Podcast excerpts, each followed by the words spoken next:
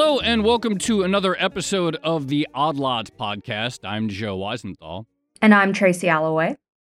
Tracy, I've been really happy with some of the strings of episodes that we've had lately, uh, particularly sort of talking about the relationship between a country's own domestic balance sheets, savings, profits, etc., and then uh, how those funds interact with the rest of the world.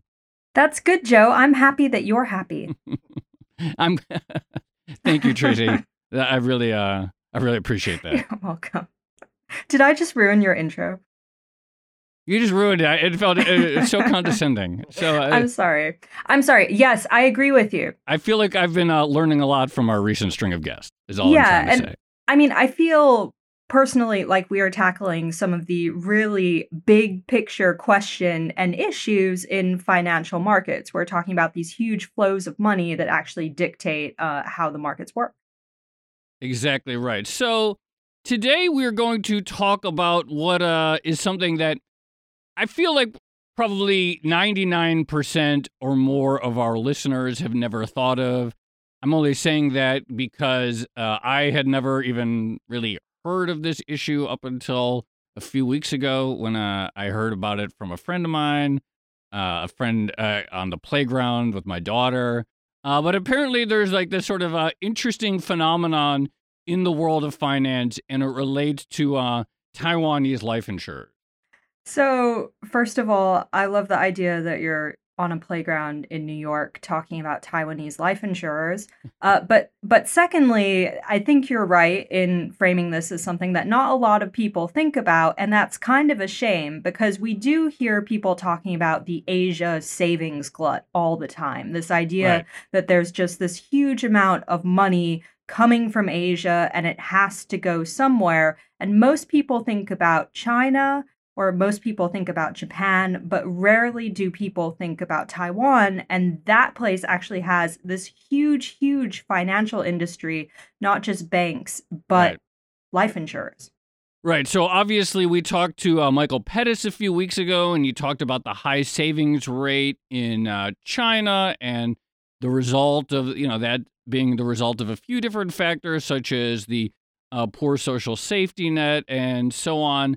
And there's also, for similar reasons, I think, a uh, massive, uh, uh, incredibly high savings rate in Taiwan. And that is also showing up in very strange and unusual ways. And it's uh, kind of through the life insurance sector that it's apparent. And uh, that is going to be what we examine today. I'm glad you said strange and unusual because I have to say the the piece of work that this podcast is based on, or this particular episode is based on. Once you're done listening to this episode, don't turn it off just yet, but once you're done listening, go and read the actual work that this is based on because it's framed like a giant financial whodunit. Yes. It's like a mystery yes. novel about Taiwanese life insurers, and it's great. I completely agree. And uh, without further ado, I want to uh, bring in the author who is, uh, I think, now the record holder for the uh, most frequent times appearing on our on the Odd Lots podcast. He's uh, Brad Setser of the Council on Foreign Relations and Exante Data. He was also a recent guest at uh, the recent Odd Lots Live podcast, uh, talk about all things trade. And today he is going to talk about his work on the Taiwanese life insurance sector, of which he has written, uh, co-written a six-part series. And uh, Brad, thank you for joining us. As I mentioned, I was it, I, I'm not making this up. I was at the playground. My daughter's friend's dad was there, and he's in the insurance industry. Did she ask you about Taiwanese life insurers? Yeah, my three and a half year old daughter asked me about uh, Taiwanese life insurers. No, it's a friend. Uh, he's in the insurance industry, and somehow I always ask him about insurance questions. Somehow Taiwan came up. But it just so happened that you wrote this huge uh, series on it. So I guess I, what I want to start with is this question why are we talking about this? Why are we having a podcast on this? Why did you write a co-author a six-part series on Taiwanese life insurers? What what's going on here? Why is this interesting? Well, it was interesting to me for a bunch of different reasons. Uh, the first one is the one you started with. There is this Asian savings glut. Uh, Taiwan actually has a bigger current account surplus or a bigger savings surplus relative to the size of its economy than either China or Japan.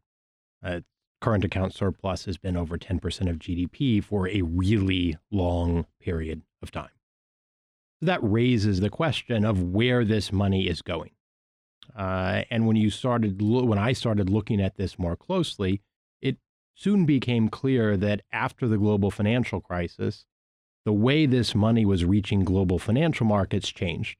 It used to be that the central bank of China, Taiwan, the, the central bank, bought foreign exchange reserves and invested those foreign exchange reserves in, let's say, treasuries and agencies, the standard reserve assets. After the global financial crisis, the central bank of China appeared to step back, and instead the outflow was all coming from the life insurance sector. And the life insurance sector was taking on new kinds of risk, risk that a central bank typically wouldn't take. Okay, I don't want you to give the whole thing away. Before we get to that, talk to us about how Taiwan actually ended up with this huge life insurance industry. Because I think, again, to a lot of people, Yeah. it's not necessarily an intuitive development. You're talking about a relatively small country, not a lot of natural resources, in a really unique uh, political situation. And for a long time, it was known as a sort of manufacturing hub. And then at some point, it just develops this giant insurance industry. What happened? I'm not sure I understand entirely what happened. Uh, I can see the end result. The end result is that Taiwan's life insurers now have about $900 billion in total assets. That's ballpark 150% of Taiwan's uh, GDP. I think what happened in the broadest possible sense is that Taiwan was faced with a challenge as over the past 20 years as China emerged as the region's dominant manufacturing power. And one consequence of that was that uh, a manufacturing investment and investment in general in Taiwan fell. And Taiwanese savings, because of the low, relatively modest social safety net and other structural factors, rapid aging, Taiwan's savings rate stayed high. So this massive savings surplus developed. And the Taiwanese government wasn't out borrowing large sums either. So the savings had to go into some kind of financial instrument. And the lifers started offering long run investment products that offered a higher return than Taiwanese dollar bank deposits. And that pulled the savings surplus, in a sense, into the life insurance industry. This is a, an important point, and maybe it's one of those things that's really obvious to some people, but it didn't, you know, when I first started paying attention to finance, it took me a while to grasp it. But this sort of shades of gray between what we consider an, uh, an investment product and an insurance product or in a savings product. And I sort of like mentally put insurance in one bucket of something that pays off in a contingency. Investment is something that you know, is a little different, or savings is different, but they're not that different. And fundamentally, historically, you can think of, say, investing in a mutual fund or investing in a bank account or investing in a retirement fund is not that different from buying life insurance. And in fact, a lot of life insurance here offers annuities. So they're very they're very related goods. Right. And an annuity is a life insurance, classic life insurance policy combined with uh, an investment portfolio. Okay, so these Taiwanese life insurers basically end up uh, with a huge amount of money flowing into them via insurance policies, annuities, whatever, and they need to do something with that money. So, what is it that you've observed them doing? Well, the the difficulty the insurers faced was that the kind of classic products which uh, an insurance industry would invest in were rather small in Taiwan's case. So, you know, typically if you're pulling in a lot of life insurance policies, you would invest in government bonds or local corporate bonds. There just aren't that many, though, Taiwanese dollar denominated government bonds or Taiwanese dollar denominated corporate bonds. The corporate sector didn't need to borrow that much, and it could borrow, you know, the, the economy was flush with uh, savings it could borrow from the banking sector. So over time, the insurers started buying more and more foreign bonds. Uh, the share that they put into foreign bonds was initially capped at 45% of their total assets. which is a high number, actually. That's uh, much higher than is typical across other Asian life insurance uh, sectors. But when they hit that number, rather than stopping, a new uh, instrument, in a sense, developed. The Taiwanese allowed the insurers to invest in what are called Formosa bonds, which are dollar denominated bonds issued in Taiwan. U.S. dollar denominated. U.S. dollar, not Taiwanese dollar. Okay. Issued in Taiwan, listed on the Taiwanese uh, stock exchange. And those were not counted against their cap on foreign assets. It was a blatant loophole.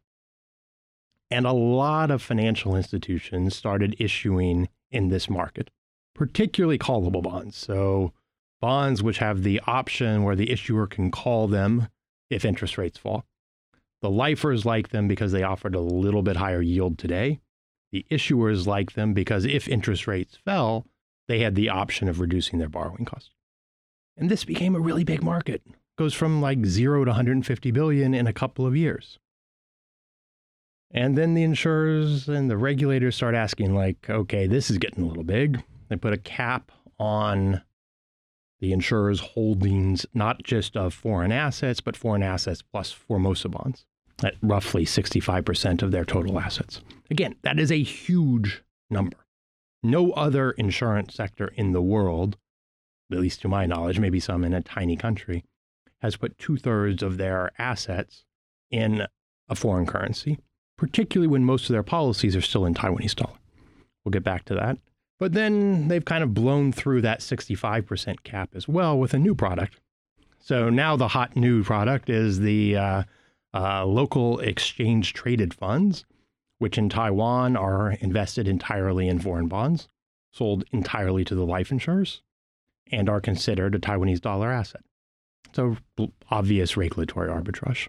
The net effect is that close to 70%. It depends a little bit on which statistical uh, source you use, but close to 70% or close to $600 billion of life insurer money has invested, been invested in foreign assets. That is to the first approximation 100% of Taiwan's GDP.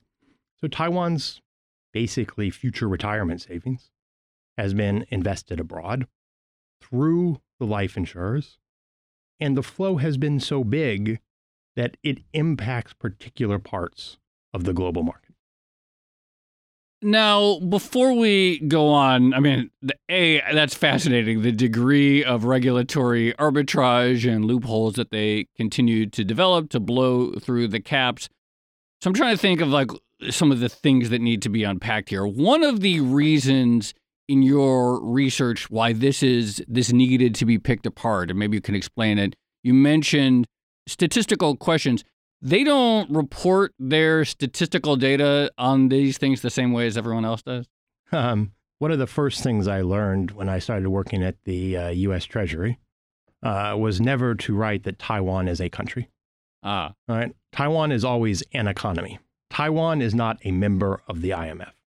It has a complicated, to put it mildly, uh, position in the international community in the sense that for now, the the convention is that uh, both Ch- uh, Taiwan, the Republic of China, and the People's Republic of China formally believe they are the rightful government to all of China. But for almost all global institutional purposes, the People's Republic of China is the representative of all of China. Right. So the Republic of China, i.e., Taiwan, doesn't participate in most global bodies. And so Taiwan's statistical practices don't necessarily follow every global norm. How much does uh, Taiwan's, again, unique political situation also feed into its uh, need to find some place to put its money abroad and the fact that it's generally put that money into US corporate bonds? Because a lot of people, no, this is a stupid question. I know what the answer is. Never mind. I changed my mind.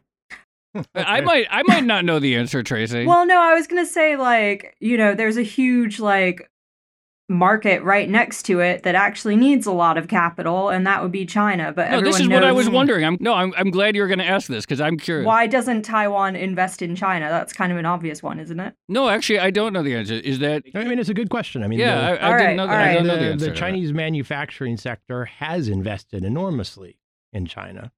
Uh, Hon Hai makes all of uh, Apple's smartphones in China. Hon Hai is Taiwanese owned. I mean, the Taiwanese contract, Taiwanese owned contract manufacturers are an enormous source of investment inside China. I think there's a couple of things here. One, China's uh, capital account has historically been closed.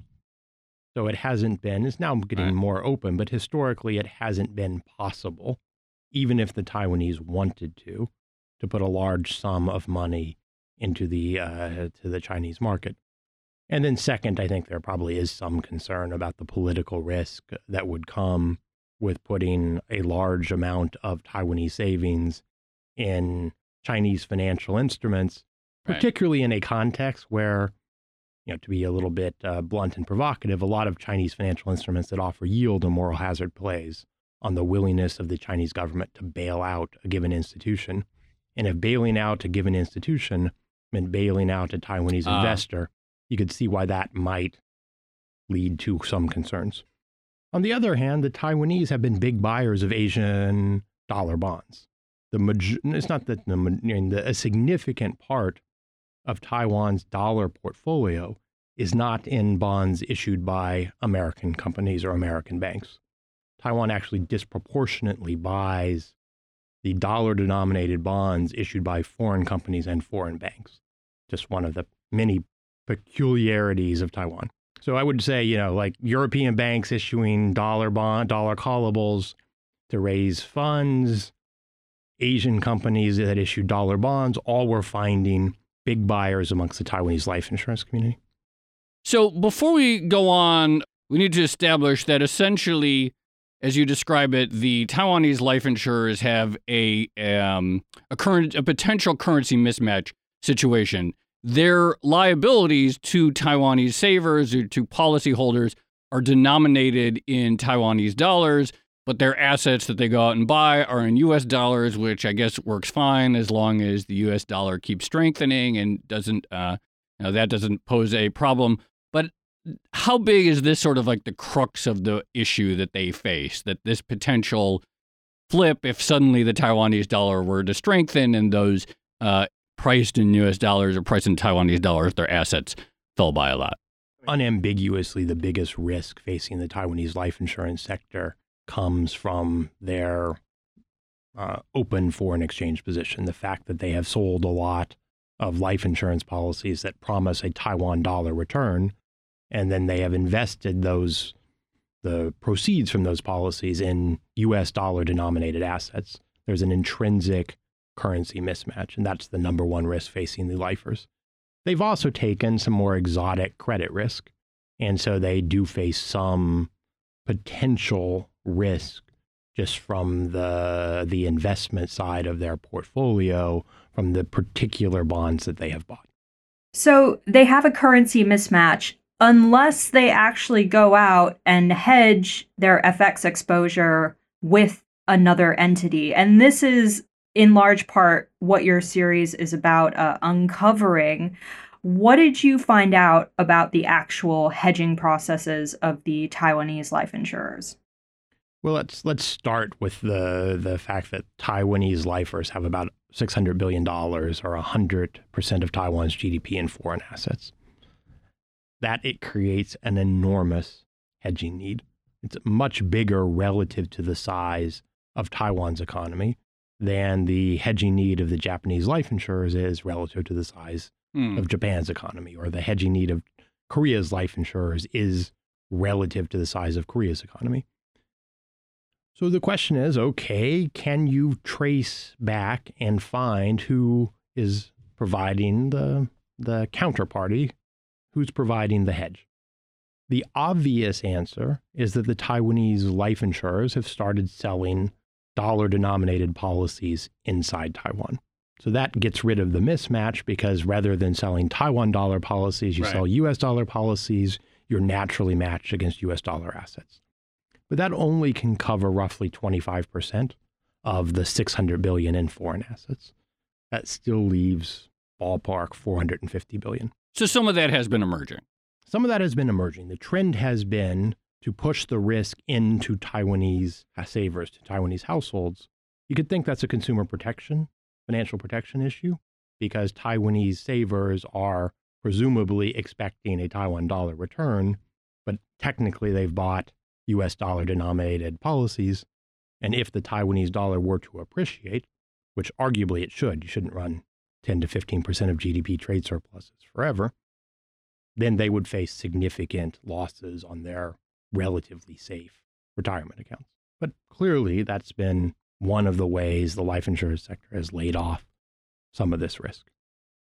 Another portion of the risk is just taken on directly by the life insurers. So, somewhere between 20 and 25%, depending on the time, is just run as an open foreign currency position. So there is no hedge. They're just straight up long dollars. They're just straight up long dollars. If Taiwan's dollar were to appreciate, they would take a hit out of their capital. No, I mean, this is a pretty big yeah. open position relative to the size of their capital, certainly relative to the size of Taiwan's economy. But then, all right, you still got about 300 billion, 50% of Taiwan's GDP, which is hedged. So you kind of start having to get into the mechanics of cross currency hedging. And this gets super technical.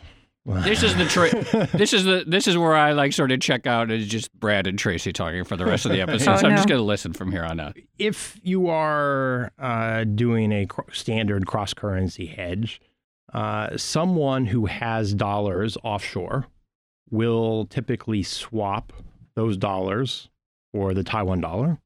Uh, the offshore investor will get Taiwan dollars, and that money will then be invested in either a Taiwanese bank account or a Taiwanese government bond. I mean, that's in principle how cross currency hedging works. That is what you see in Japan. There's this enormous flow from the cross currency hedging into Japanese government bonds, which is simply foreign investors with dollars swapping those dollars for yen, collecting a premium, and then parking the money in Japanese government bonds. So there are certain things you would see if foreign investors were supplying the the hedge. You would see a large inflow from offshore investors into Taiwanese dollar instruments. And you just don't see that. There's a, actually a financial control, financial account control. So foreign investors are not allowed to buy Taiwanese dollar denominated government bonds. Taiwan hasn't wanted that inflow. And the bank flow is all in dollars. So that's not explaining the hedge. The hedge seems to be coming from local entities. Now, what local entities could be providing the hedge? You could have Taiwanese companies going out and borrowing in dollars and then swapping dollars back into Taiwan dollar. Uh, that would allow them to finance their domestic investment perhaps more cheaply. But you can kind of look at that and see, and it's not that big. So then you can look at the commercial banking sector, which would be a classic source of hedges. And when a banking sector is providing a lot of hedges, they need to take in more dollars, deposits, offshore borrowing than they have lent out. Then there's a spare surplus of dollars. They swap those dollars for the lifers' Taiwan dollars. And then they basically get Taiwan dollar funding, and the lifers get US dollar funding.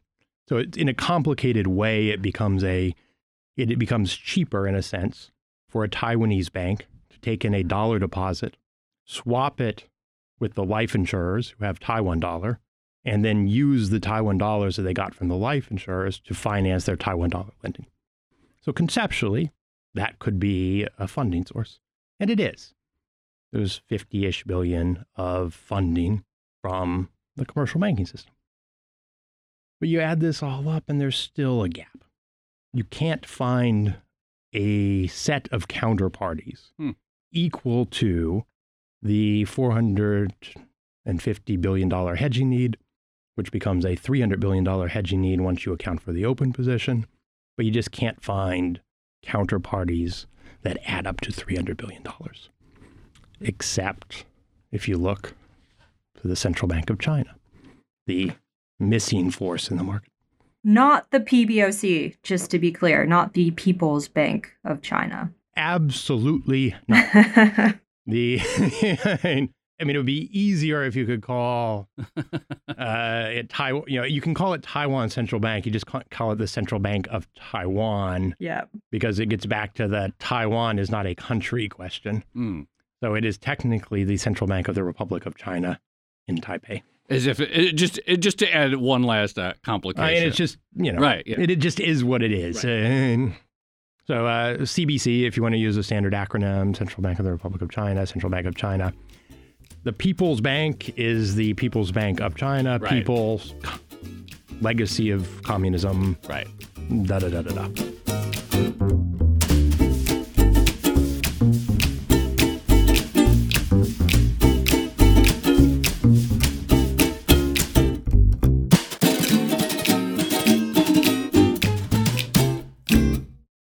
Okay, but you talked earlier about how, in, in many ways, uh, Taiwan's central bank, the CBC, has a uh, sort of different or unusual reporting regime when it comes to a lot of things. So, how did you go about actually unpicking whether or not the central bank had anything to do with the FX hedging of the Taiwanese insurers? So if Taiwan central bank acted like uh, a standard central bank and followed the global reporting conventions, you could look at a footnote line item in the standard international reserve reporting template, and you can essentially see how much uh, foreign exchange a central bank has swapped for local currency. It shows up as a, a forward position because the just because of the way the accounting for works for a central bank. So there are central banks elsewhere in Asia, uh, the Monetary Authority of Singapore, uh, the Central Bank of Korea, uh, the Central Bank of Thailand, that have significant forward positions because of the swaps that they engage in with local counterparties. But those are reported. Taiwan has said, we're not reporting this. They've refused to voluntarily follow the standard global reserve reporting template. So you can't directly measure Taiwan's uh, hedging or the amount of head dollar hedges the central bank provides the life insurance sector. It's just, it's the unknown, it's the uh, uh, mystery variable. And you know, people have been asking the Taiwanese to report this number for a long time. The Treasury has, U.S. Treasury has been asking Taiwan to report this uh, because this is a. It turns out that buying a dollar in the spot market and then swapping it makes it disappear from your balance sheet. Um, so when you buy a dollar and swap it out, uh, you have this forward uh, commitment to buy a dollar back in the future, but you're not holding a dollar and you're not reporting the dollar. And since people count on the reported level of reserves to measure how much to, uh, any government is intervening in the foreign exchange market, Right. without knowing the forward book, which is the leg part consequence of the swaps book, you don't actually know how much the central bank is intervening in the spot market. So there's been pressure on Taiwan to reveal more, to report using standard uh, international conventions, and the, the Central Bank of China of Taipei has just refused.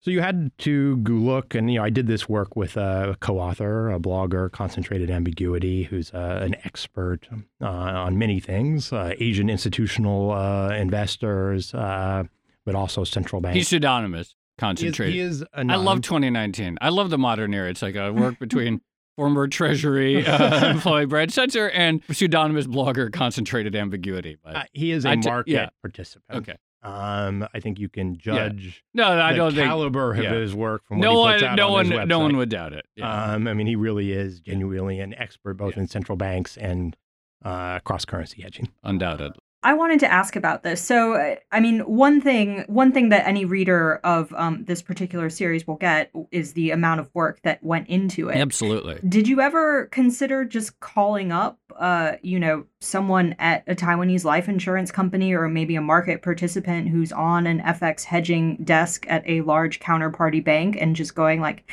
"Hey, what have you heard about this issue?" Like, what what sort of gossip or color is there in the market about this particular dynamic? So uh, the the lifers are not gonna like uh, give away their secrets.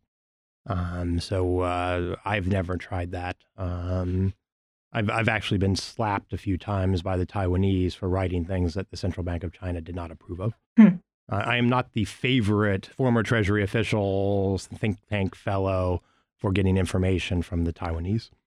I did write a blog uh, a couple years ago about how Taiwan was sort of like the opposite of Argentina. Argentina, too much foreign currency debt. Yeah. Uh, that when the peso depreciates, they blow up. And I asked, well, is Taiwan in the opposite position? Too many foreign currency assets. If the Taiwan dollar appreciates, will they blow up? And that blog actually got a lot of uh, I got a lot of feedback on that blog, which I wasn't really expecting. I thought this was a really kind of super esoteric interest right. of mine. It was going to be one of those things that I write that no one pays attention to. And, you know, in general, if I write about China, people pay a lot of attention to it. And if I write about something like Puerto Rico or uh, even Turkey, although Turkey less so, I get a lot less attention.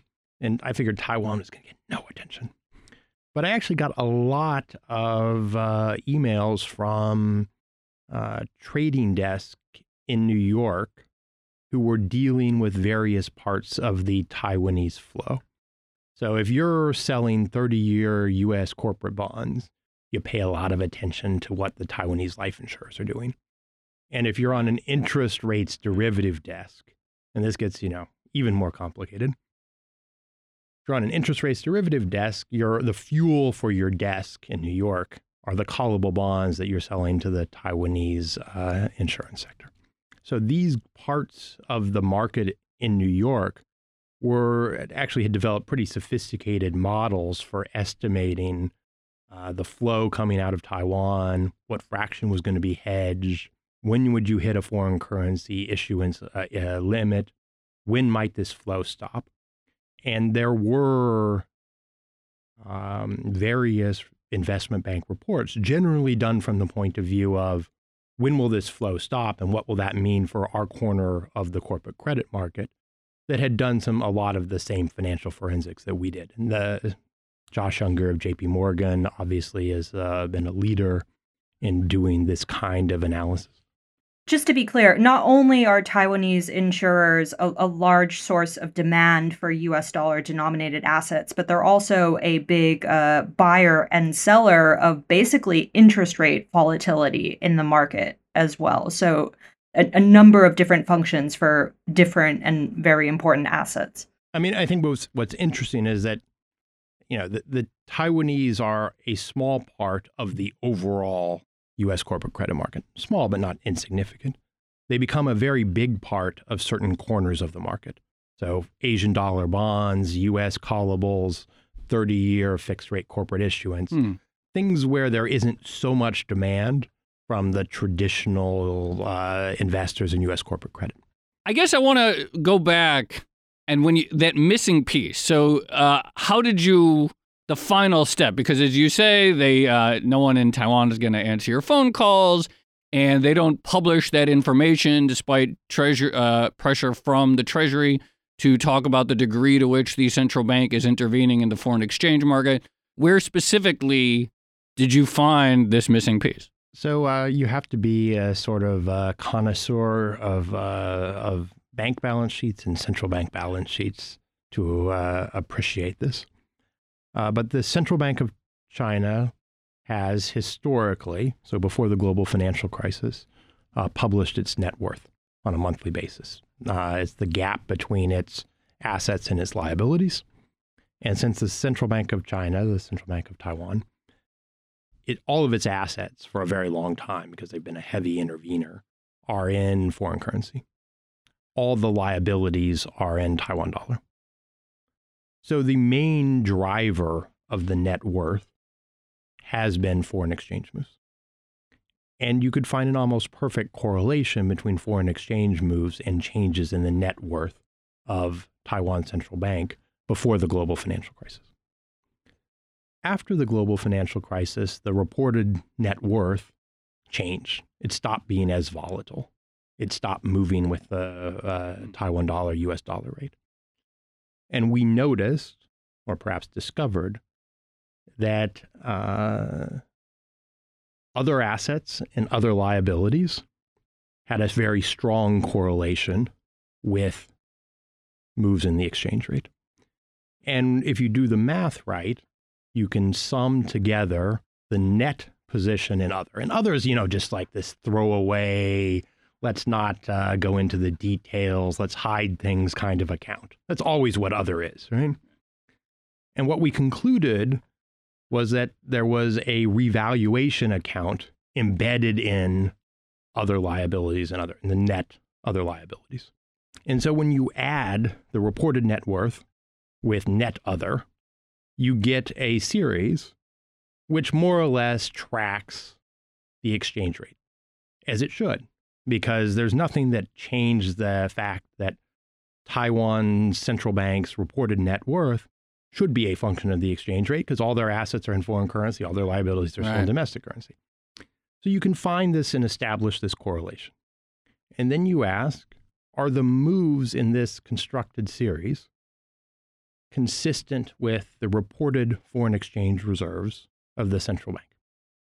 And it turns out there's a little bit more movement than is explained by their reported foreign exchange reserves with the most obvious explanation for the greater movement. You know, it's movement when it should move, mm-hmm.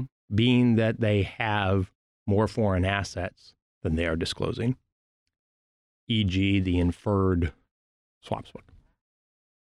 Can I just say, I actually like wasn't breathing in the last. I was so no, I like you know Tracy, like you set up as like that's who done it, and I think that was good. But then by the end, listening to that, I actually noticed myself I was like, what's going to be the answer here? I uh, think we that need, was like a really exciting. I think we need Laura, our producer, to add like the dun dun dun music onto this. Just at yeah, no, end I, yeah, no, seriously. I like that's like I started noticing that. I was like, oh my god, I really am. I mean, it was pretty fun to do. I, literally am at the edge of my seat waiting for that answer. I mean, there was a, a moment, and that and that and just to be clear, that gap you just described is the size of the missing hedge for the lifers, more or less. Yes, more or less. So we estimate, and the math is complicated. Yeah, uh, about 130 billion of greater foreign assets than Taiwan discloses in its foreign exchange reserves. So they have, uh, it would uh, push their total foreign exchange reserves up from a little under 500 billion now. It push it up to about 600 billion, and that's roughly what mm. we hmm. think the missing uh, hedge is on the life insurance side. So we tried to get at it from both sides of right. the equation. Is there demand for this kind of swap? And then is there evidence that the central bank is supplying?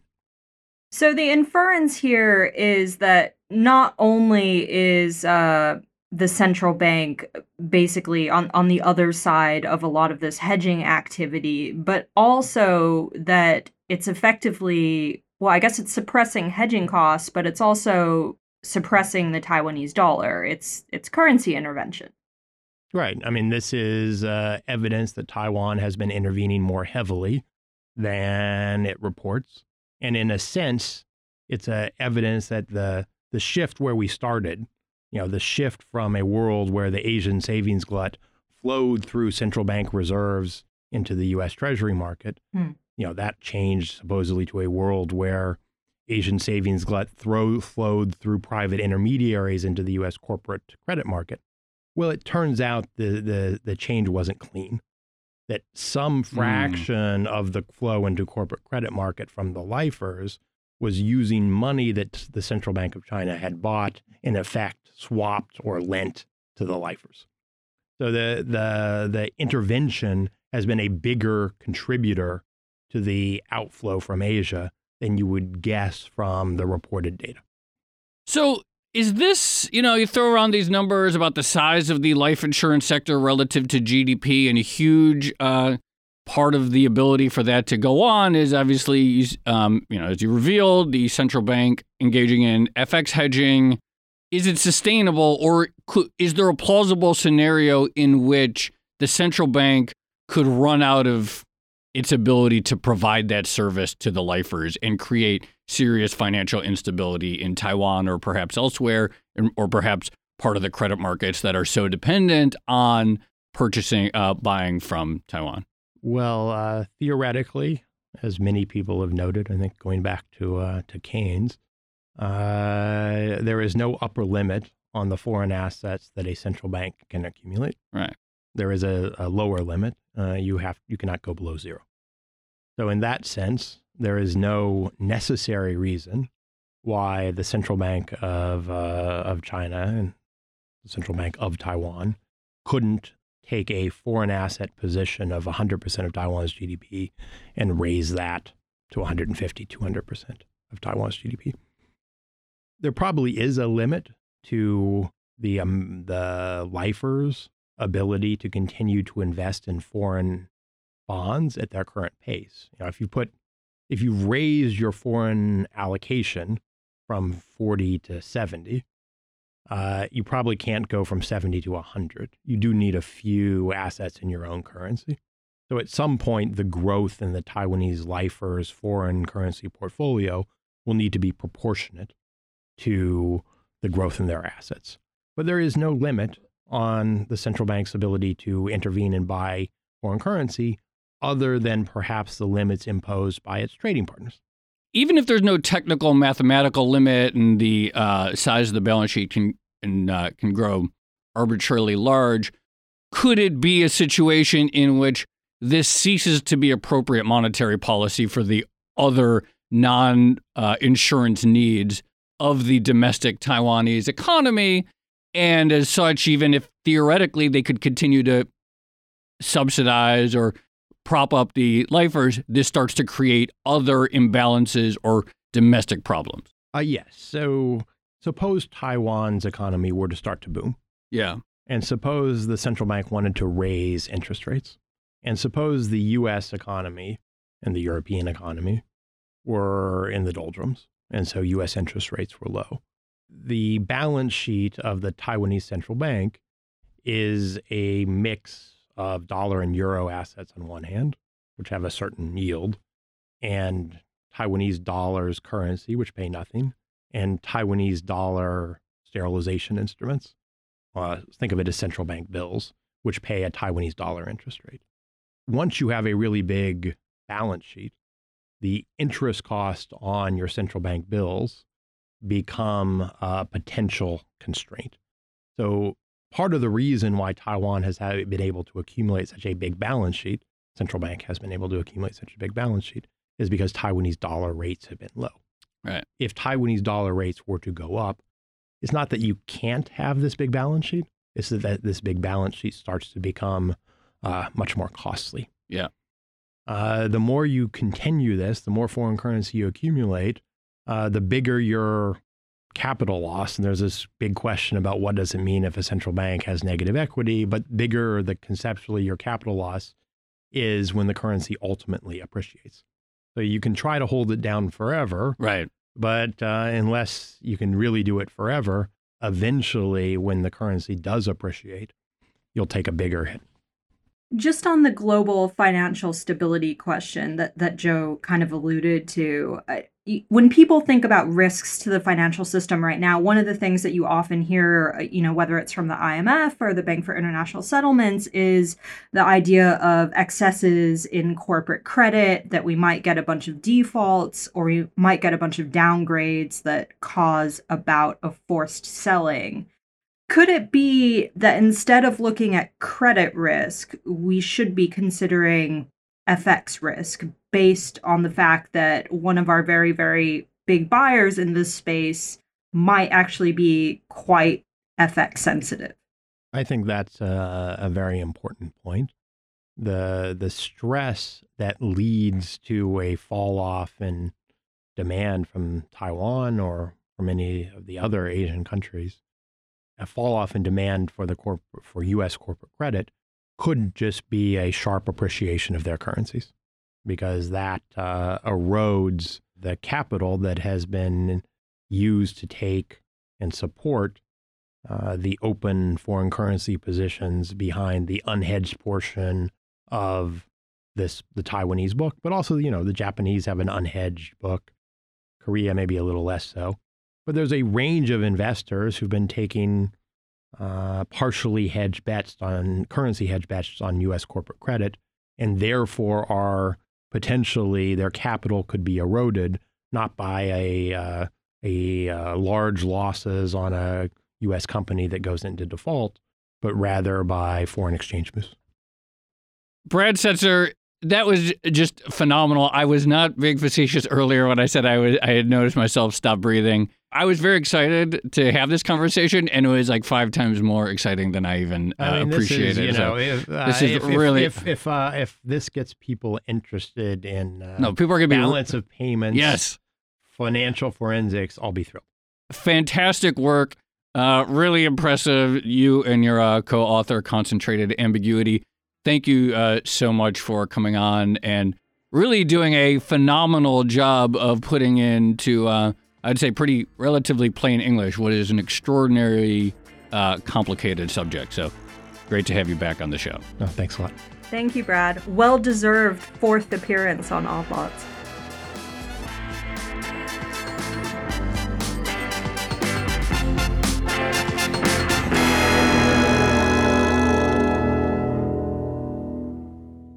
Joe, I really enjoyed that conversation, not least because it hit on a number of my favorite topics, uh, you know, cross currency basis swaps and corporate credit. Uh, I love discussing, but also because I get to roll out random facts of knowledge, such as this is the reason why the world's fastest growing ETF market is actually in Taiwan. And no one would have expected that, but that's where it is for all the reasons we just discussed. Yeah, I, I was not aware of that. So I, I learned uh, something new from you just now. No, I loved that episode too. I mean, you know, kind of like we were talking about, or as I was mentioning in the beginning, this was like uh, sort of a continuation of some themes we've been talking about lately on recent episodes, like with Michael Pettis and so forth. But I loved the sort of uh, taking from the macro to the quad, something in between macro and micro, because we can talk all the time about, oh, there's a lot of savers in various East Asian countries, and that flows through to other economies in interesting ways.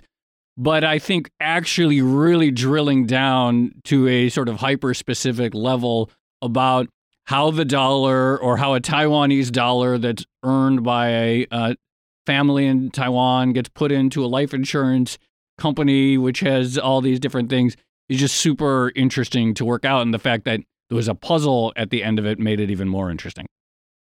Right. And I, uh, I think that's exact that's exactly right. So that dollar kind of ends up flowing into a US asset, but then you have to talk about the feedback loop when it starts yeah. to go the other way.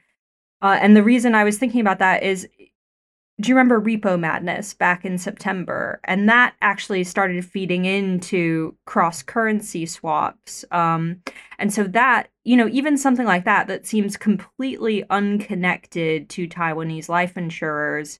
If you listen to the discussion we just had, it it actually could have an impact. No, absolutely. Because I remember, like, we had that we had a Zoltan Pozsar on this, and we, we were talking to him mm-hmm. prior to even the repo market going crazy, but he was well ahead of the curve. But I think it was on this exact subject because he was talking about the challenge of these Asian buyers of US denominated debt in a world in which US denominated debt doesn't yield very much. And of course, that increases demand for direct right. holdings at the central bank, which is part of why there was a reserve shortage so it's all connected. I think we're going to have Zoltan back on the show at some point soon. So well, now we have to. No, I thought about that during this about how it was connected yeah. to that, and I'm glad you remembered to uh, make that point here because I do think that's really interesting aspect here. All right. Well, a fantastic conversation. Uh, if you haven't read Brad Setser's full series, uh, you should definitely go on his blog and and look it up. And like we said at the beginning, it does read like a sort of financial markets who done it it's very entertaining. Absolutely. Uh, must read. I think after having listened to this conversation, it'll make the reading perhaps even more compelling because then you can sort of You're going to go back and read it? I'm gonna read it again now. you can but, uh, um, you can print it out, take it to the playground with you for for next time. that is my plan. This has been another episode of the Odd Lots podcast. I'm Joe Weisenthal. You can follow me on Twitter at the Stalwart. And I'm Tracy Alloway. You can follow me on Twitter at Tracy Alloway. And you should definitely follow our guest on Twitter, Brad Setser, at Brad Setser. And again, go read his work, it's fantastic. And be sure to follow our producer on Twitter, Laura Carlson. She's at Laura M. Carlson. Uh, we've just given her a very long episode to turn around in a short time, so she definitely deserves a follow.